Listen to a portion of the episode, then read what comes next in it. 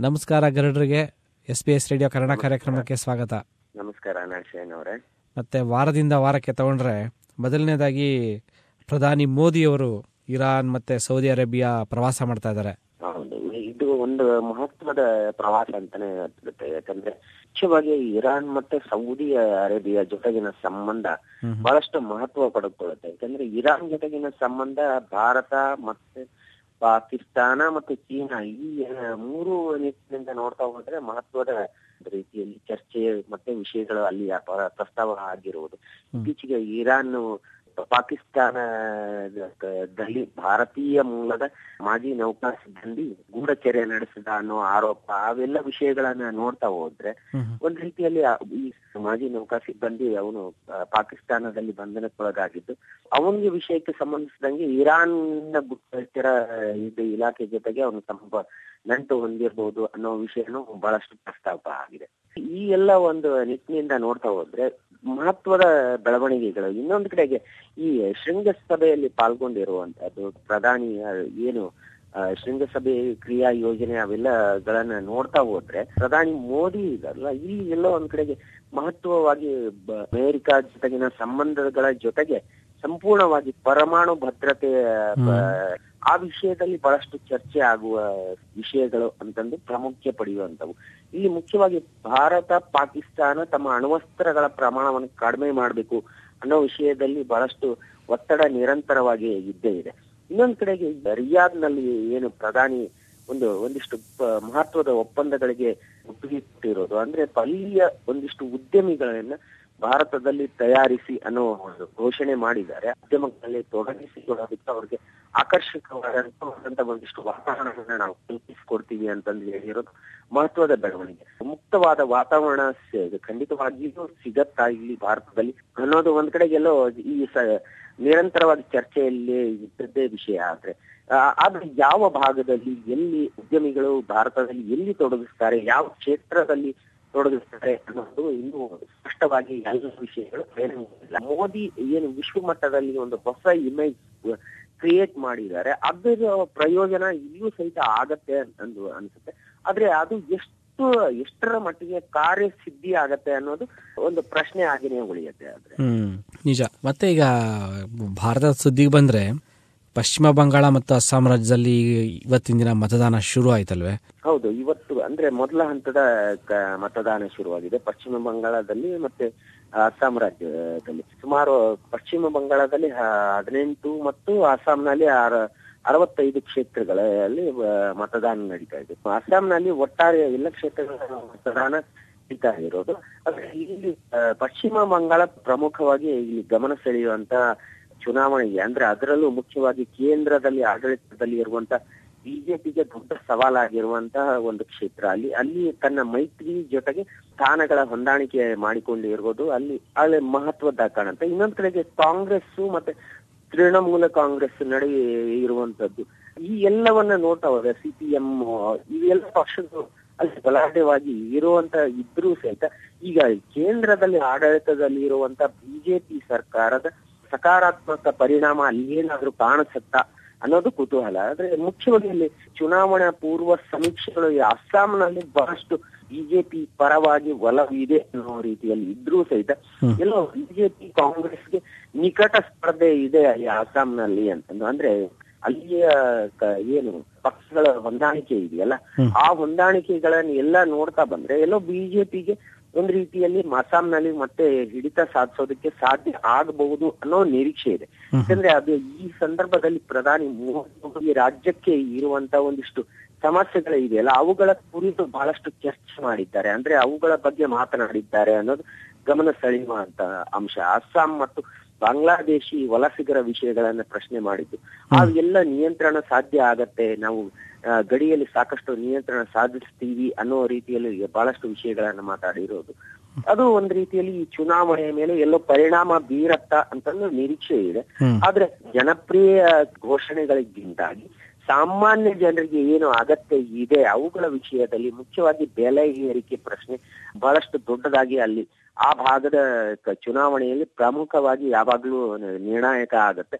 ಆ ತರದ ಬೆಲೆ ಏರಿಕೆಯ ಪರಿಣಾಮ ಏನಾಗಿರತ್ತೆ? ಅಲ್ಲಿ ಪಶ್ಚಿಮ ಬಂಗಾಳದಲ್ಲಿ ಈಗ ಈಗಾಗಲೇ ಇದ್ದಿದ್ದಂತ ಸರ್ಕಾರ ಯಾವ ರೀತಿಯಲ್ಲಿ ಬೆಲೆ ನಿಯಂತ್ರಣ ಮಾಡಿದೆ ಅನ್ನೋ ಪ್ರಶ್ನೆನೂ ಇರುತ್ತೆ. ಎಲ್ಲೋ ಒಂದ್ ಕಡೆಗೆ ರಾಜ್ಯ ಸರ್ಕಾರದ ನೇರವಾಗಿ ಹೊಣೆಯಾಗಿಸೋದು ಕೇಂದ್ರ ಸರ್ಕಾರವನ್ನ. ಈ ಎಲ್ಲ ಪ್ರಶ್ನೆಗಳು ಅಲ್ಲಿ ಇದ್ರೂ ಸಹಿತ ಎಲ್ಲೋ ಒಂದ್ ಕಡೆಗೆ ಬಿಜೆಪಿ ಒಂದು ಮೈತ್ರಿ ಇದೆಯಲ್ಲ ಅದು ಎಲ್ಲೋ ಬಹಳಷ್ಟು ಅನುಕೂಲಕರ ಸಿಂಧು ಆಗ್ಬಹುದು ಅಂತಂದು ಅನಿಸುತ್ತೆ ಅಲ್ಲಿ.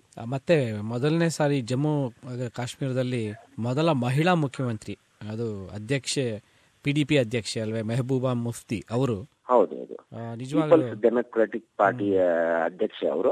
ಅವರ ತಂದೆ ನಿಧನದ ನಂತರ ಏನು ಮೆಹಬೂಬಾ ಮುಫ್ತಿ ಬಲಾಢ್ಯವಾಗಿ ರಾಜಕೀಯ ನಾಯಕಿಯಾಗಿ ಹೊರಹೊಮ್ಮಿದ್ದಾರೆ. ಅಂದ್ರೆ ಆ ವಿಶ್ವಾಸವನ್ನ ಕಾಯ್ದುಕೊಂಡಿರೋದು. ಅಂದ್ರೆ ಆ- ವಂಶ ಪಾರಂಪರ್ಯ ರಾಜಕೀಯ ಇದೆಯಲ್ಲ? ಅದ್ರ ಅದರ ವಿಶ್ವಾಸದ ಮೇಲೆಗೆ ಬಿಜೆಪಿ ಮತ್ತು ಪಿಡಿಪಿ ಏನು ಪೀಪಲ್ಸ್ ಡೆಮೊಕ್ರಾಟಿಕ್ ಪಾರ್ಟಿ ಏನಿದೆ ಸರ್ಕಾರವನ್ನ ರಚಿಸೋದಕ್ಕೆ ಒಪ್ಪಿಗೆ ಆಗಿದ್ದು ಅದರಲ್ಲೂ ಮುಖ್ಯವಾಗಿ ಉಪಮುಖ್ಯಮಂತ್ರಿ ಸ್ಥಾನ ಮತ್ತಿಷ್ಟು ಬಹಳಷ್ಟು ಪ್ರಮುಖ ಕೆಲವು ಹುದ್ದೆಗಳನ್ನ ನಮಗೂ ಕೊಡಬೇಕು. ನಾವು ಸಮ ಪಾಲುದಾರರು ಸರ್ಕಾರದಲ್ಲಿ ಅನ್ನುವ ರೀತಿಯಲ್ಲಿ ಬಿಜೆಪಿ ಏನು ಹಠ ಹಿಡಿದುಕೊಂಡು ಬಂದಿತ್ತು, ಅದನ್ನ ಸಾಧಿಸಿಕೊಂಡು ಯಶಸ್ವಿನೂ ಆಗಿದೆ ಅನ್ನೋದು. ಇನ್ನೊಂದ್ ಕಡೆ ಕಾಂಗ್ರೆಸ್ ಎಷ್ಟೇ ಸಂಧಾನ ಮಾಡೋದಕ್ಕೆ ಪ್ರಯತ್ನ ಮಾಡಿದ್ರು ಅಲ್ಲಿ ಸರ್ಕಾರವನ್ನ ರಚಿಸೋದಕ್ಕೆ ಸಾಧ್ಯ ಆಗ್ಲಿಲ್ಲ ಅನ್ನೋದು ಗಮನ ಸೆಳೆಯುವ ಅಂಶ. ಈ ಒಂದು ಮಹತ್ವದ ಹಂತದಲ್ಲಿ ಅಂದ್ರೆ ಈಗ ಏನು ಐದು ರಾಜ್ಯಗಳ ಚುನಾವಣೆ ನಡೀತಾ ಇರುವಂತ ಹಂತದಲ್ಲಿ ಇಲ್ಲಿ ಬಿಜೆಪಿ ಮತ್ತೆ ಒಂದು ರಾಜ್ಯದಲ್ಲಿ ಮತ್ತೆ ಅಧಿಕಾರದಲ್ಲಿ ಗಟ್ಟಿ ಆಗುತ್ತೆ ಅಂದು ಅಂದ್ರೆ ಏನು ಸಮ್ಮಿಶ್ರ ಸರ್ಕಾರ ಆಗಿದ್ರು ಸಹಿತ ಮೈತ್ರಿ ಸರ್ಕಾರ ಆಗಿದ್ರು ಸಹಿತ ಅಲ್ಲಿ ಒಂದು ತನ್ನದೊಂದು ಛಾಪು ಉಳಿಸ್ಕೊಳ್ಳುತ್ತೆ ಛಬಿಯನ್ನು ಉಳಿಸ್ಕೊಳ್ಳುತ್ತೆ ಅನ್ನೋದು ಮಹತ್ವದ್ದಾಗಿದೆ ಅಲ್ಲಿ. ನಿಜ. ಹೌದು ಹೌದು. ಇದೇ ಸಮಯದಲ್ಲಿ ನಮ್ಮ ಕರ್ನಾಟಕ ರಾಜ್ಯಕ್ಕೆ ಬಂದ್ರೆ ಮುಖ್ಯಮಂತ್ರಿ ಸಿದ್ದರಾಮಯ್ಯನವರು ಈ ತಿಂಗಳಲ್ಲೇ ಸಚಿವ ಸಂಪುಟ ವಿಸ್ತರಣೆ ಮಾಡ್ತೀವಿ ಅಂತ ಹೇಳ್ತಾ ಇದ್ದಾರೆ. ಅಲ್ಲ ಇಲ್ಲಿ ಸಚಿವ ಸಂಪುಟ ವಿಸ್ತರಣೆ ಅದನ್ನೇ ಪುನರ್ರಚನೆ ಸಾಧ್ಯ ಆಗತ್ತೆ ಅನ್ನೋ ನಿರೀಕ್ಷೆ ಏನಿತ್ತು ಅದನ್ನ ಖಂಡಿತವಾಗಿಯೂ ಯಾವಾಗ್ಲೂ ಅದು ಪುನರ್ರಚನೆ ಸಾಧ್ಯ ಇಲ್ಲ ಅನ್ನೋದು ಸ್ಪಷ್ಟ. ಯಾಕಂದ್ರೆ ಈಗಾಗಲೇ ಇರುವಂತ ಸ್ಥಾನಗಳಲ್ಲಿ ಇರುವಂತ ಬಹಳಷ್ಟು ಮಂತ್ರಿಗಳನ್ನ ಮೂರು ವರ್ಷ ಅಧಿಕಾರದಲ್ಲಿ ಇದ್ದಂತ ಮಂತ್ರಿಗಳನ್ನ ಬದಲಾಯಿಸುವುದು ಅಂತ ಒಂದು ಸಾಮರ್ಥ್ಯ ಮತ್ತೆ ದಿಟ್ಟ ನಿರ್ಧಾರ ಕೈಗೊಳ್ಳುವಂತ ಸ್ಥಿತಿಯಲ್ಲಿ ಈಗ ಸಿದ್ದರಾಮಯ್ಯ ಅವರು ಇಲ್ಲ. ಯಾಕಂದ್ರೆ ಬಹಳಷ್ಟು ಸಂಕಷ್ಟಗಳನ್ನ ಎದುರಿಸಿದ್ದಾರೆ. ಹಲವಾರು ವಿಷಯಗಳಲ್ಲಿ ಅವರ ವಿರುದ್ಧ ಸಾಕಷ್ಟು ವಿವಾದಗಳು ಸೃಷ್ಟಿಯಾಗಿದ್ದು ವಾಚ್ ಪ್ರಕರಣ ಇದೆಲ್ಲಗಳ ನಂತರ ಎಲ್ಲೋ ಒಂದ್ ಕಡೆ ಒಂದು ಕಾಂಗ್ರೆಸ್ ನಲ್ಲಿಯೇ ಇರುವಂತ ಒಂದಿಷ್ಟು ಗುಂಪನ್ನ ಸಮಾಧಾನ ಮಾಡೋದಕ್ಕಾಗಿ ಕೆಲವರನ್ನ ಮತ್ತೆ ಸಚಿವ ಸಂಪುಟದಲ್ಲಿ ಸೇರಿಸಿಕೊಳ್ಳೋ ಪ್ರಯತ್ನವನ್ನ ಅವ್ರು ಮಾಡ್ತಾರೆ ಅಂತ ಅನ್ಸುತ್ತೆ ಯಾಕಂದ್ರೆ ಇಪ್ಪತ್ತು ಶಾಸಕರು ಸುಮಾರು ಇಪ್ಪತ್ತು ಶಾಸಕರು. ಏನು ಪ್ರತ್ಯೇಕವಾಗಿ ನಾವು ನಾವು ಹೈಕಮಾಂಡ್ಗೆ ದೂರು ಕೊಡ್ತೀವಿ ಅನ್ನುವ ರೀತಿಯಲ್ಲಿ ಹೇಳಿದ್ದು. ಅಂದ್ರೆ ಸಂಪುಟ ವಿಸ್ತರಣೆ ಈಗಾಗಲೇ ಅಧಿಕಾರದಲ್ಲಿ ಇರುವಂತಹ ಕೆಲವರನ್ನ ಸಾಕಷ್ಟು ಜನರನ್ನ ಬದಲಾಯಿಸಿ ಹೊಸಬರಿಗೆ ಅವಕಾಶ ಕೊಡಬೇಕು ಅನ್ನೋ ಆಗ್ರಹ ಇದೆಯಲ್ಲ? ಅದಕ್ಕೆ ವಿರುದ್ಧವಾಗಿ ಕೆಲವು ಹಿರಿಯ ಶಾಸಕರು ಈಗ ಏನು ಹುದ್ದೆ ಸ್ಥಾನಗಳಲ್ಲಿ ಇರುವಂತ ಅಧಿಕಾರದಲ್ಲಿ ಇರುವಂತವರು ಅದಕ್ಕೆ ವಿರೋಧ ವ್ಯಕ್ತಪಡಿಸಿದ್ದು. ಇನ್ನೊಂದಿಷ್ಟು ಹೆಚ್ಚಿಗೆ ಬೇರೆ ಬೇರೆ ಖಾತೆಗಳನ್ನ ಬೇರೆಯವರಿಗೆ ಹಂಚು ಹೊಸಬರಿಗೆ ಹಂಚಿಕೊಳ್ಳುವ ಜೊತೆಗೆ ಈಗಿರುವಂತ ಪ್ರಮುಖ ಹುದ್ದೆಗಳಲ್ಲಿ ಇರುವಂತವರನ್ನು ಕಾಯ್ದುಕೊಂಡು ಹೋಗೋದಕ್ಕೆ ಖಂಡಿತವಾಗಿಯೂ ಪ್ರಯತ್ನ ಮಾಡ್ತಾರೆ ಸಿದ್ದರಾಮಯ್ಯ ಅನ್ನೋದು. ಆದ್ರೂ ಸಹಿತ ಎಲ್ಲ ಒಂದ್ ಕಡೆಗೆ ಎಸ್ ಎಂ ಕೃಷ್ಣ ಅವರು ಮತ್ತೆ ಮತ್ತೆ ಹಲವಾರು ವಿಷಯಗಳನ್ನ ಪ್ರಸ್ತಾವ ಮಾಡಿ ಹೈಕಮಾಂಡ್ ಮುಂದೆ ದೂರು ಕೊಡ್ತಾ ಇರೋದು ಆ ವಿಷಯಗಳನ್ನು ಪ್ರಸ್ತಾವ ಮಾಡ್ತಾ ಇರೋದು ಗಮನಿಸ್ತಾ ಹೋದ್ ಎಲ್ಲ ಒಂದ್ ಕಡೆಗೆ ಕಾಂಗ್ರೆಸ್ನಲ್ಲಿ ಒಳಗಿರುವಂತಹ ಒಂದು ಅಸಮಾಧಾನ ಸಂಪುಟ ವಿಸ್ತರಣೆಯ ನಂತರ ಹೊರಗೆ ಬರಬಹುದು ಅಂತಂದ್ರೆ ನಿರೀಕ್ಷೆ ಇದೆ. ಅದು ವಿಸ್ತರಣೆ ಆದ್ಮೇಲೆ ಅದರದ ಕಾವು ಏರೋದು ಗೊತ್ತಾಗುತ್ತೆ. ಅದೇ ರೀತಿ ಈ ಕರ್ನಾಟಕದಲ್ಲಿ ಅನೇಕ ವಿವಾದಗಳು ನಡೀತಾನೆ ಇದೆ. ಪ್ರಶ್ನೆ ಪತ್ರಿಕೆಗಳ ಸೋರಿಕೆಯಾಗಿದೆ. ಪಿ ಯು ಸಿ ಮತ್ತೆ ಎಸ್ ಎಲ್ ಸಿ ಎರಡೂ ಸಹ ಆಗಿದೆ ಅಲ್ವೇ? ಪಿಯುಸಿ ರಸಾಯನಶಾಸ್ತ್ರ ಪತ್ರಿಕೆ, ಅದು ಒಂದ್ ರೀತಿಯಲ್ಲಿ ಸರ್ಕಾರಕ್ಕೆ, ಮುಜುಗರಕ್ಕೆ ಕಾರಣವಾಗುವಂತ ಒಂದು ದೊಡ್ಡ ಪ್ರಕರಣ. ಏನು ನಂತರ ಅದನ್ನ ತಡೆಗಟ್ಟುವ ನಿಟ್ಟಿನಲ್ಲಿ ಯಶಸ್ವಿ ಆಗ್ಲಿಲ್ಲ. ಎಲ್ಲೋ ಒಂದ್ ಕಡೆಗೆ ಬೇರೆ ರಾಜ್ಯಗಳಲ್ಲಿ ಪ್ರಶ್ನೆ ಪತ್ರಿಕೆಗಳನ್ನು ಮುದ್ರಿಸಿ ತರಲಾಗಿದೆ ಅಂತಂದು ಏನೋ ಹೇಳಿದ್ರು ಸಹಿತ.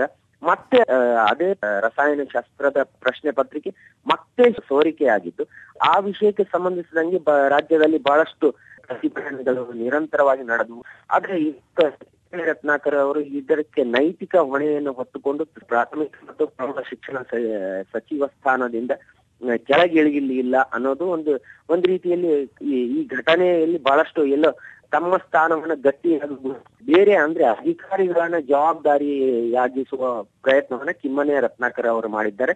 ಅದ್ರ ಜೊತೆಗೆ ಇನ್ನೊಂದು ಅವರ ಆರೋಪ ಅಂತಂದ್ರೆ ಬೇರೆ ಬಿಜೆಪಿ ಸರ್ಕಾರ ಇದ್ದಾಗ ಬಿಜೆಪಿ ಜೆಡಿಎಸ್ ಸರ್ಕಾರ ಇದ್ದಾಗ ಹಿಂದೆಯೂ ಪ್ರಶ್ನೆ ಪತ್ರಿಕೆಗಳು ಸೋರಿಕೆ ಆಗಿಲ್ಲವಾ ಅಂತಂದು ಪ್ರಶ್ನೆ ಮಾಡಿರೋದು. ಆದ್ರೆ ಅವ್- ಅವರ ಪ್ರಶ್ನೆ ಬಹಳಷ್ಟು ಅಸಮಂಜಸ ಮತ್ತು ವ್ಯಂಗ್ಯ ಪಡ ವ್ಯಂಗ್ಯಕ್ಕೆ ಕಾರಣ ಆಗುವಂತ ಒಂದು ಉತ್ತರ ಆಗಿರೋದು. ಅಂದ್ರೆ ಬೇರೆಯವರ ಕಾಲದಲ್ಲಿ ಆಗಿದೆ ನಮ್ಮಲ್ಲೂ ಆಗಿದೆ ಅನ್ನೋ ರೀತಿಯಲ್ಲಿ ನೀವು ತಪ್ಪು ಮಾಡಿದ್ದೀರಾ ನಾವು ತಪ್ಪು ಮಾಡಿದ್ದೀರಾ ಅನ್ನೋ ರೀತಿಯಲ್ಲಿ ಅವರು ಹೇಳಿಕೆಯನ್ನು ಕೊಟ್ಟಿದ್ದು ಬಹಳಷ್ಟು ರಾಜ್ಯದಲ್ಲಿ ಬಹಳಷ್ಟು ಟೀಕೆಗೂ ವ್ಯಕ್ತ ಕಾರಣ ಆಗಿದೆ ಅದು. ನಿಜ. ಮತ್ತೆ ಈಗ ಇನ್ನೊಂದು ಮುಖ್ಯವಾದಂತಹ ಒಂದು ತೀರ್ಪು ಮಹಾರಾಷ್ಟ್ರ ನ್ಯಾಯಾಂಗದಿಂದ ಬಂದಿದೆ. ಮಹಿಳೆಯರಿಗೆ ದೇವಸ್ಥಾನದ ಪ್ರವೇಶ. ಅಲ್ಲ ಇದು ಬಹಳಷ್ಟು ಸುದೀರ್ಘವಾಗಿ ನಿರಂತರವಾಗಿ ಚರ್ಚೆ ಆಗ್ತಾ ಇರುವಂತನೇ ವಿಷಯ. ಆದ್ರೆ ಬಹಳಷ್ಟು ಏನು ನಾವು ಏನು ಶಬರಿಮಲೈ ಪ್ರಕರಣವನ್ನ ತಗೊಂಡಾಗ ಇಲ್ಲಿ ಶನಿ ಶಿಂಗನಾಪುರದಲ್ಲಿ ಒಬ್ಬ ಮಹಿಳೆ ಪವಿತ್ರ ಶಿಲೆಯನ್ನ ಸ್ಪರ್ಶ ಮಾಡೋದಕ್ಕೆ ಪ್ರಯತ್ನ ಮಾಡಿದ ಘಟನೆಗಳ ನಂತರ ಭೂಮಾತಾ ಬ್ರಿಗೇಡ್ ಇದೆಯಲ್ಲ ಅದು ಒಂದು ವ್ಯಾಜ್ಯವನ್ನ ಬಾಂಬೆ ಹೈಕೋರ್ಟ್ನಲ್ಲಿ ದಾಖಲಿಸಿತ್ತು. ಆ ಪ್ರಕರಣಕ್ಕೆ ಸಂಬಂಧಿಸಿದಂಗೆ ಎಲ್ಲಾ ದೇವಾಲಯಗಳಲ್ಲೂ ಲಿಂಗ ಸಮಾನತೆ ಇರಬೇಕು ಅಂತ ಅಂದ್ರೆ ಎಲ್ಲ ಏನು ಪ್ರಾರ್ಥನಾ ಮಂದಿರಗಳು ದೇವಾಲಯಗಳು ಆ ತರದ ಎಲ್ಲದರಲ್ಲೂ ಸಮಾನತೆ ಇರುವ ಬೇಕು ಅನ್ನುವ ರೀತಿಯಲ್ಲಿ ಬಾಂಬೆ ಹೈಕೋರ್ಟ್ ಆದೇಶ ನೀಡಿದೆ. ಅದು ಒಂದು ರೀತಿಯಲ್ಲಿ ಸ್ವಾಗತಾರ್ಹವಾದಂತ ಆದೇಶ.